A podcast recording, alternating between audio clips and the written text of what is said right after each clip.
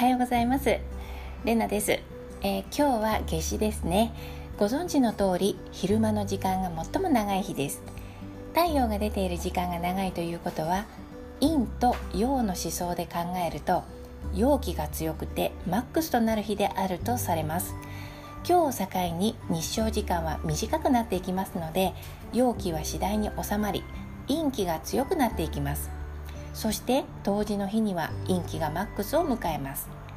夏至と冬至は陰と陽の気のバランスの分岐点というわけです。東洋思想ではこれを陽極まりて陰に転ずる陰極まりて陽に転ずると言います。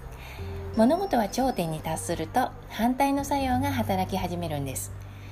登山で例えて言うと頂上に達すると次の一歩から下山が始まるようなものです。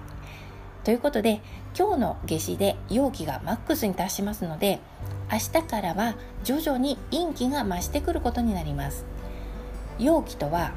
活性したり繁栄したり広がりを見せる活発な木です。それに対して陰気というのは鎮静したり収束したり休止停止のような現象をもたらす木です。えー、例えば植物はこの夏至の辺りまでぐんぐん枝葉を伸ばします。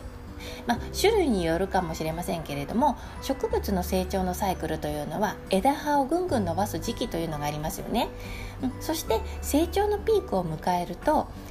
次は花をつけたり実をつけたりして収束へ向かう動きにシフトしていきますよねつまり世の中もこれと同じくで陰と陽の気を交互に浴びて活動と休止活性と鎮静を繰り返しています。昨年の冬至の12月21日から今日6月21日まで活性してきた木は明日の6月22日から今年の冬至の12月22日へ向けて鎮静していきます。私たちはこのような活動エネルギーに包まれて暮らしています。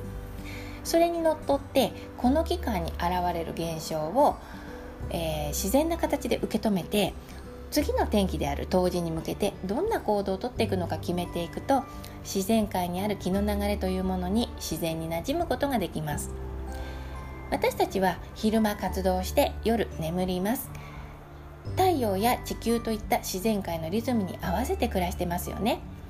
逆らってる方もいらっしゃるかと思いますが昼太陽の光を浴びることは万人に不可欠です。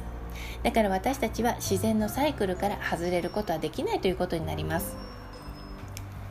1年という期間の中にも昼と夜のような活動エネルギーの区切りがあると考えてください。私たちが昼間活動して夜眠っているように、えー、その拡大版が夏至と冬至の分岐点です。このサイクルです、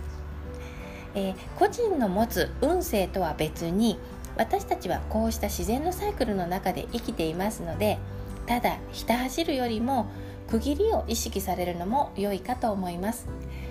では素敵な夏至の一日をお過ごしください。ではまた。